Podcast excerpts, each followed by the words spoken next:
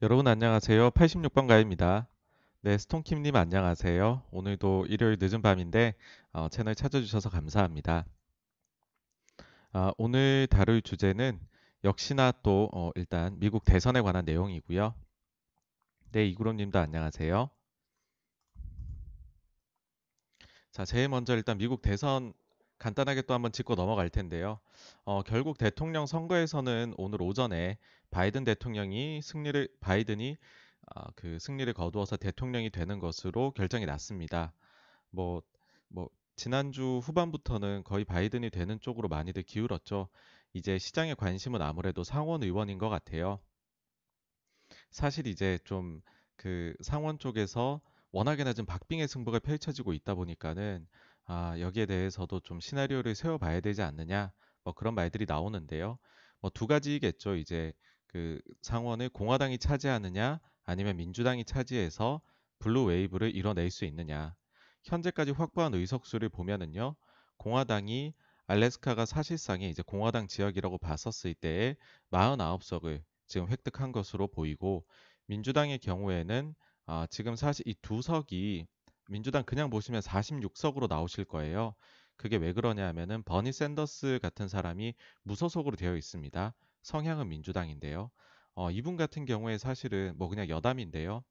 어, 그 버니 샌더스가 여러 번 미국 대선 이제 민주당 경선에 나오고 있죠. 근데 좀 이상하잖아요. 민주당 소속이 아니고 무소속인데 민주당 대선 경선에 나온다는 게 그게 어떤 거냐면 대선이 되면은 입당을 하세요. 그래가지고서 막 활동을 하다가 이제 본인이 거기서 탈락을 하게 되면 다시 이제 탈당을 해서 무소속으로 돌아가는 거죠. 뭐 좀 정말 여담이긴 한데 그래서 저는 이런 모습 때문에라도 어, 민주당에서 버니 샌더스 경우에는 나중에라도 후보로 지명될 일은 좀 없지 않을까 그런 생각을 하는데요. 어쨌거나 친민주당 성향의 두 명의 아, 이제 무소속 의원까지 넣게 되면 48석. 이제 세 군데가 남았죠. 심플해집니다. 근데 여기에서 일단 첫 번째가 노스캐롤라이나인데요. 노스캐롤라이나는 우편 투표를 어, 그 투표일이 있었던 당일 날에 소인이 찍혀 있는 것 그것이 노스캐롤라이나로 12일까지 뭐 성관이나 이런 데겠죠. 노스캐롤라이나 지역에 거기에 도착을 하면 거기까지 인정을 해준다는 겁니다. 반대로 생각을 하면은 12일까지는 노스캐롤라이나도 워낙 박빙이잖아요. 대통령 뭐 선거 그쪽뿐만 아니라 상원도 굉장히 박빙인데 그 결과가 어, 정말로 늦으면 12일까지 안 나올 수 있습니다. 여기서도 아주 근소하게나마 공화당이 앞서고는 있는데요. 만약에 여기에서 민주당이 승리를 거두게 된다라고 해버리면 사실 지금 주식 시장에서는 바이든 더하기 공화당 그래서 split 되어 있기 때문에 주식 시장이 더 좋다라는 논리를 갑작스레 만들고 지금 내세우고 있는데 그런 부분들이 조금 scratch가 날 수 있는 가능성이 있습니다. 뭐 어쨌든 어, 노스캐롤라이나도 조금은 머리가 아픕니다. 그래서 12일까지 저희가 지켜봐야 되는 거고요.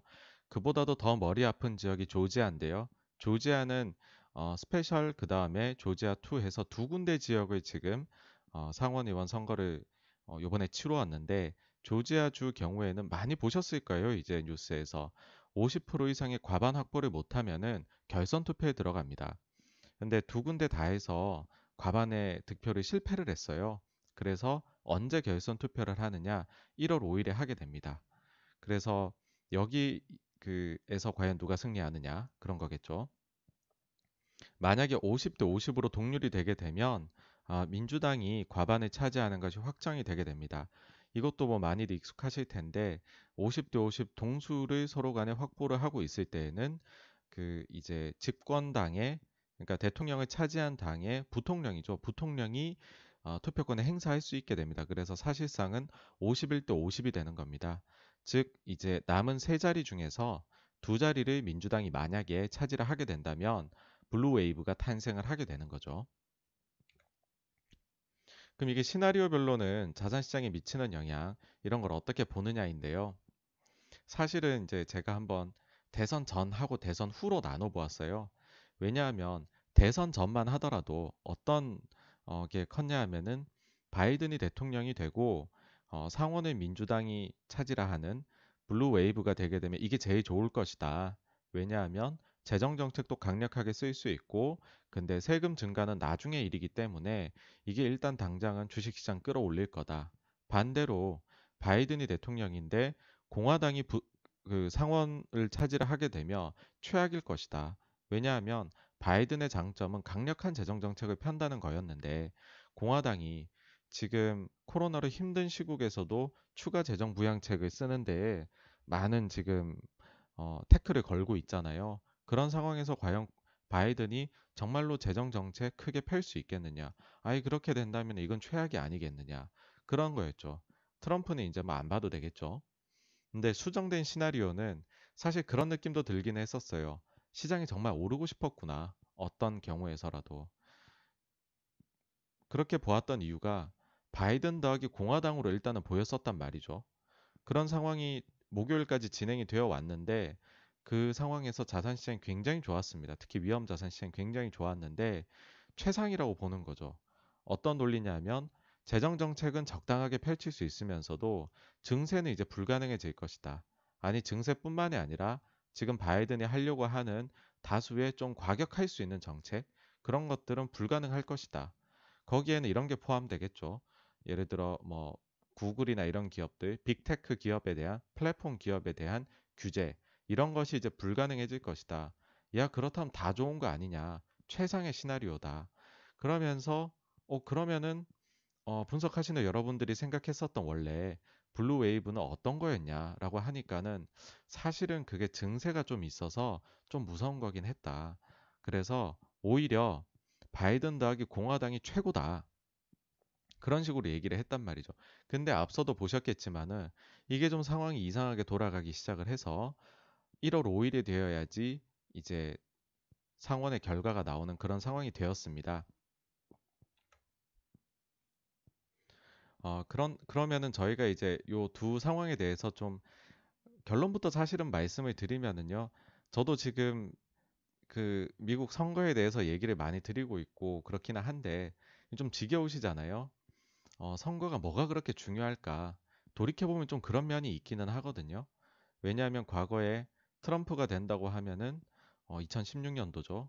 어, 트럼프 되면 정말 큰일 날 거야라고 했지만은 알고 보니 증시에 되게 좋았었고 그리고 트럼프 정책 아 이거 펼치면은 뭐 이런 쪽이 수혜일 거야 이런 쪽이 피해일 거야 했지만은 뭐 피해는 분명히 있었죠. 중국 관련된 주식들은 좀 피해를 봤죠.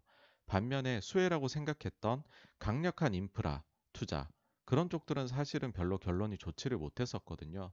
그래서 저희가 좀 투머치 좀 너무 과도하게 미국 대선에 집중하는 걸 수도 있어요. 그런데 아, 이러한 좀 상황에서 사람들이 분석가들이 움직였구나. 혹은 이런 논리적인 배경이 그래도 좀 깔려 있구나. 이런 걸 알고자 하는 차원에서 말씀을 드리는 겁니다. 그러면은 좀 시나리오대로 해서 영향 보면 바이든 더하기 공화당이다. 이렇게 되면 소위 말해서 한마디로 오바마 시즌 2가 되는 거 아니냐는 거죠. 이게 어떤 얘기냐면 재정 정책이나 재정이나 아니면은 그 정치적인 정책들 이런 거에서 일방주의를 펼칠 수 없는 거죠. 나눠져 있으니까 굉장히 오래 걸리는 지난한 협의 과정이 필요하다는 거죠. 뭐 가령 예를 들어서 어, 공화당하고 대치되는 정책의 실현은 어려울 수 있을 것이고 증세라든지 빅테크 기업에 대한 규제라든지 오바마 케어의 부활이라든지 이런 것들 어려워질 수 있다는 거죠. 반면에 주목하셔야 될 점은 외교라는 부분은 순수하게 거의 대통령의 영역이라는 것입니다. 저희가 지난번에 아, 그 트럼프 대통령에서도 보았잖아요. 트럼프 대통령이 중국에 대해 가지고 말도 안 되는 얘기를 해도 그대로 따라가야 되거든요. 혹은 주한미군을 예를 들어 철수하겠다라고 얘기를 해도 상당 부분에 일단 진행이 됩니다. 의회에서 할 수 있는 거는 여기에 대해 가지고서 너무 과도하게 나가는 걸 막는 거지 대통령이 외교 쪽에 있어 가지고서 펼치는 그 힘은 좀 상원이나 하원이 누가 되든지 간에 강력하게 펼칠 수 있는 그런 부분이라 보셔야 될 것 같은데요. 여기에서 이제 이런 게 드러날 것 같아요. 뭐냐 하면 어, 예를 들어 파리 기후 협약 여기에 대해서 어, 미국이 다시 참여를 한다라고 얘기를 한다든지 아니면은 이제 미중 무역 분쟁 아 좀 과도했던 것 같다. 우리 서로 좀 진정하자. 그런 얘기 할 수 있을 것 같고요. 좀 주목하셔야 될 부분은 뭐 어떻게 보면 우리랑은 크게 상관없는 거 아니냐라고도 하실 수 있는데 어, 저는 좀 재미난 부분이 이란과의 관계 개선이 이루어지지 않을까 하는 점입니다. 당초 오바마 대통령 시절에 이란하고 그 핵 사찰이나 이런 부분 해가지고서 아주 글로벌 합의를 이뤘었죠. 근데 트럼프가 오바마의 모든 공적을 다 뒤엎어 버리고 싶었기 때문에 이란하고 이란에 대해서 다시 제재를 강력하게 어, 그 펼치게 되었었던 기억이 있으실 거예요. 그렇다면은 뭐 시간의 문제이지 아마도 이란에게 지금 행해져 있는 수많은 그런 제재들이 풀리지 않을까라는 생각이 듭니다. 반대로 어, 미국하고 오랜 낭숙이죠. 러시아에 대해서는 이상하리 만치 트럼프 정부에서는 관계가 좋았다고도 볼 수 있습니다. 뭐 어떤 면에서는 러시아하고 안 좋아 보이는 것처럼 트럼프가 어, 조금 액션을 취하기도 했지만은 사실상 러시아가 가장 신경 쓰는 쪽은 어, 유럽 쪽에서 패권을 좀 차지하고 싶어 하는 부분인데 그 점에서 트럼프가 유럽에 있는 미국의 수많은 우방들에 대해 가지고서 좀 해서는 안 되는 그런 행동까지 하면서 오히려 좀 어, 그 우방에 대한 힘은 깎아내리고 그다음 러시아하고 가까워지는 모습을 보였던 것이 있습니다. 이 부분도 어, 되돌림이 일어나지 않을까 외교적인 거니까 그렇게 생각을 합니다. 어, 반면에 바이든 더하기 민주당 시나리오라고 한다면은 뭐 그냥 전면적이겠죠. 외교, 그다음에 재정, 정치적 정책 모든 측면에서 전방위적으로 아마 민주당의 색채가 좀 강화될 것 같은데요. 그래서 이제 향후에 좀 관전하셔야 될 포인트로는 어떤 게 있을까를 한번 적어봤어요. 첫 번째로는 이게 일단 궁금하실 수 있을 것 같은데 정말로 재정 정책을 펴는데 만약에 그 바이든 더하기 공화당이 되면 어려움을 겪을까라는 점이거든요. 자료를 하나 보여드릴게요.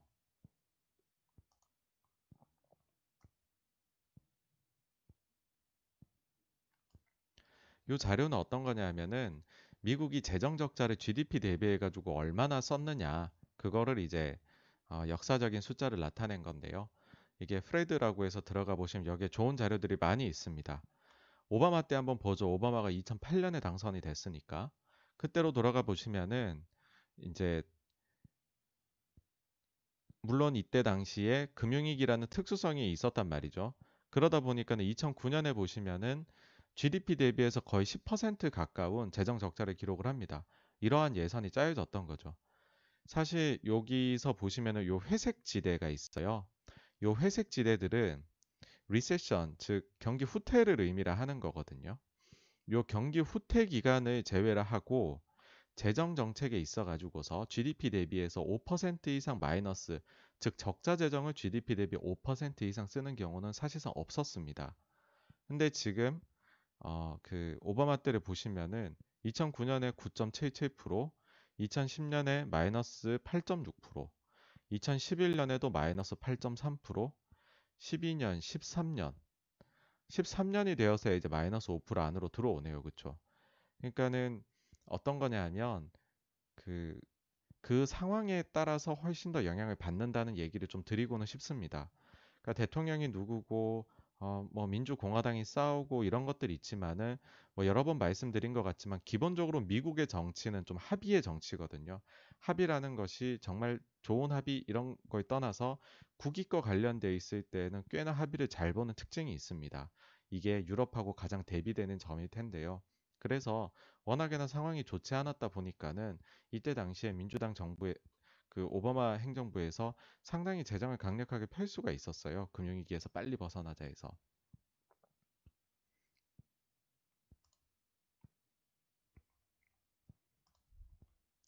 그러면은 이때 당시에 뭐 이제 보시면은 어떤 식으로 대통령하고 상원 하원이 나눠져 있냐 이거 보시면은 2008년에는 정말로 blue wave를 이뤘었습니다. 근데 2010년 대에서는 어, 공화당이 하원을 똑 차지를 하고 14년 대선은 어, 상원 하원 전부 다 공화당이 차지를 했었어요. 16년에는 전부 다 어, 트럼프 공화당이 이뤄냈다가 뭐 이런 식으로 하여튼 변화가 있었죠. 그러니까는 여기에서 드리고 싶은 얘기가 사실 저희는 대선이라는 특정 시점만을 지금 보고서 굉장히 집중을 하는데 선거가 거의 2년에 한 번씩 있다는 거거든요. 그러니까 중간 선거라는 개념으로 미국이 존재를 하잖아요. 그러다 보니까 상원하고 하원의 구성 언제든지 바뀔 수 있는 거고요. 그래서 뭐 법안을 예를 들어서 처음에 만드는 뼈대를 잡고 검토하고 실제 통과가 되고 적용되는데 시간이 오래 걸릴 거잖아요. 그 사이에 상하원의 구성이 바뀔 수 있다는 거 얘기를 드리고 싶어요. 그러다 보니까는 어 요번에도 뭐 아주 박빙이잖아요.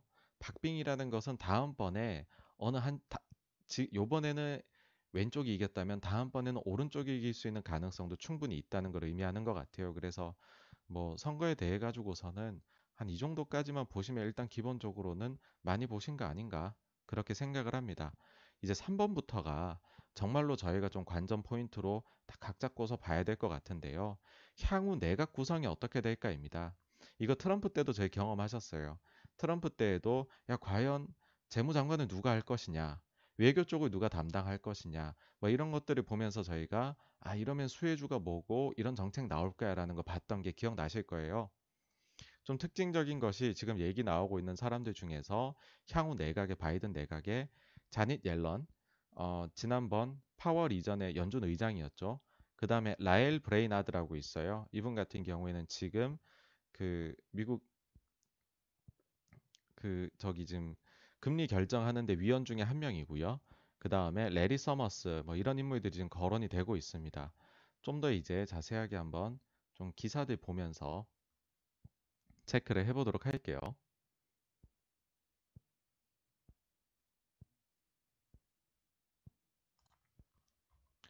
네, 여기 이제 최근에 지난달에 나왔던 기사인데요.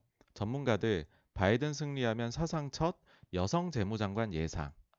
이러면서 경선에 나왔었던 대선의 인물이죠. 엘리자베스 워런 상원 의원과 라일 브레이너드 연준 이사가 이미 후보에 올라 있다라고 합니다. 근데 사실상 엘리자베스 워런의 경우에 워낙 좀 한쪽으로 기울어져 있어요. 성향이. 이런 분이 내각으로 들어가게 되는 경우는 좀 없는 것 같거든요. 그래서 좀 힘들다고 볼 때 라일 브레이너드가 들어갈 가능성이 매우 높다. 어, 그러면은 라일 브레이너드라는 사람은 어떤 사람이냐 한번 봐야 되겠죠. 요분은 이제 상당히 오랜 기간 동안 연준 위원으로서 지금 활동을 해오고 있어요. 참고로 연준 위원은 이제 어떻게 구성이 되냐 하면 연준은 이제 12명이 모여가지고서 금리 결정을 내립니다. 그때 어, 그 지금 제롬 파월 같이 의장이 있고 부의장이 있고 나머지 다섯 명의 어, 연준 위원이 존재를 연준 이사가 존재를 해요. 이 사람들은 매번 어, 그 투표 때마다 투표권을 가지고 있습니다. 그러니까 금리에 미치는 영향이 되게 크죠. 나머지 다섯 자리는 나머지 이제 지역에 있는 연준 인사들이 돌아가면서 투표권을 행사를 해요. 그 중에서도 뉴욕은 굉장히 중요하기 때문에 항상 투표권을 가지고 있고요. 나머지 네 자리가 지역별로 돌아가면서 이제 투표를 하게 돼요. 근데 이제 브레이나드 같은 경우에는 이사로 굉장히 이제 트럼프 이전부터 해가지고서 임명돼서 오랫동안 하고 있는데 이 사람의 특징 같은 경우에는 뭐 이런 쪽입니다. 그러니까는 국제 경제학이라고 해야 될까요? 국제 경제 쪽. 어, 사실 어떤 게 좀 있냐면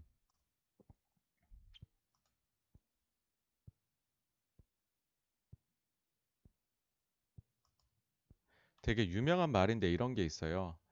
어, 이게 1971년에 그 미국의 이제 아마 이분이 재무장관이었던 것 같은데 존 코날린가 이번에 했던 얘기가 달러는 우리의 통화인데 여러분의 문제라고 했거든요.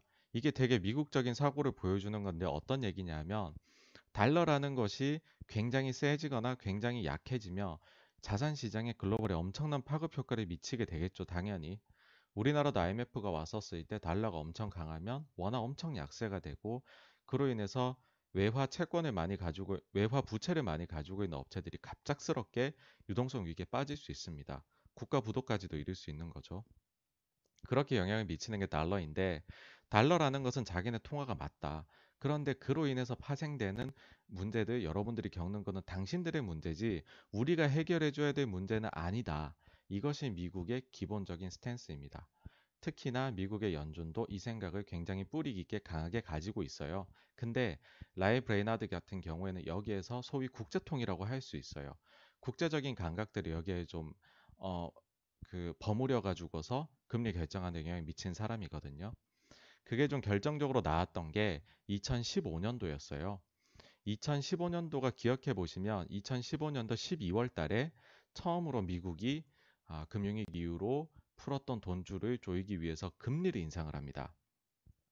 이때 당시에 금리를 인상을 할 때 12월 이제 말에 그 중순인가 하순인가 정도의 회의가 있었는데요. 그 전인 12월 초에 브레이너드 이사가 금리 인상 신중론을 제기합니다. 이미 분위기 알았겠죠. 아, 이번 어, 회의에서는 우리가 아무래도 좀 금리를 올릴 것 같다. 근데 이분이 볼 때는 어, 금리 올리는 거 이거 되게 신중해야 되겠는데 그러면서 얘기한 게 있어요.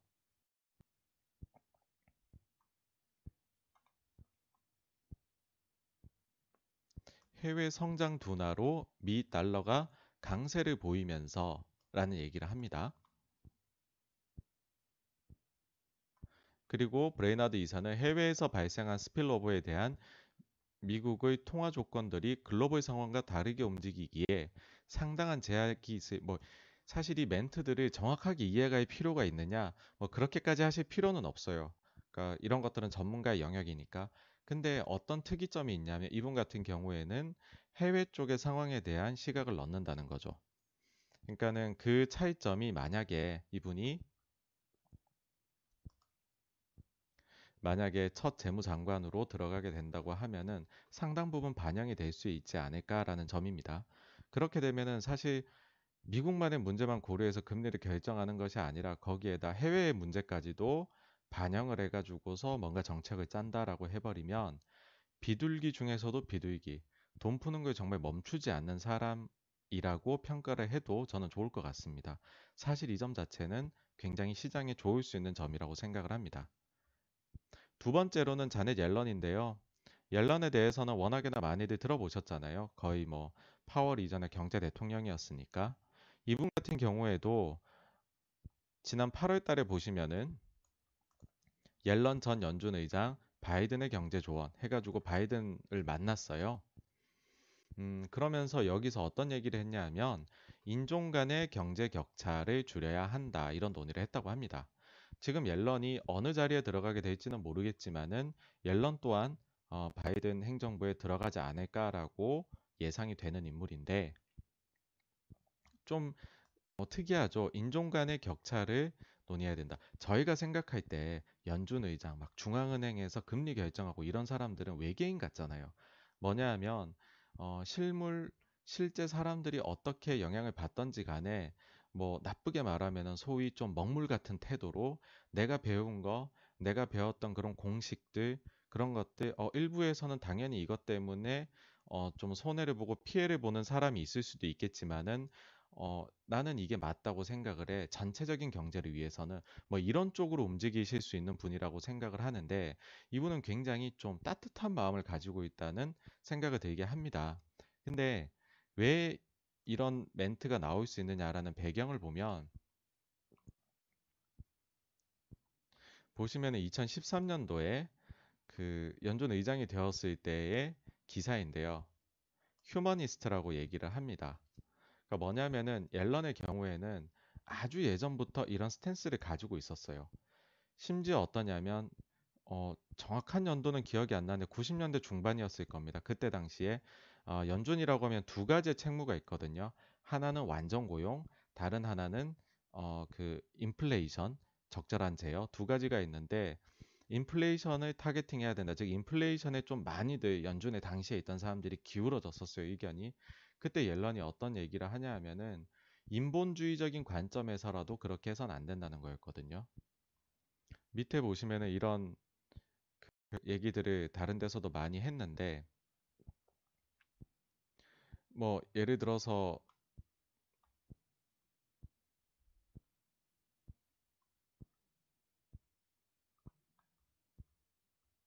뭐 이런 거죠.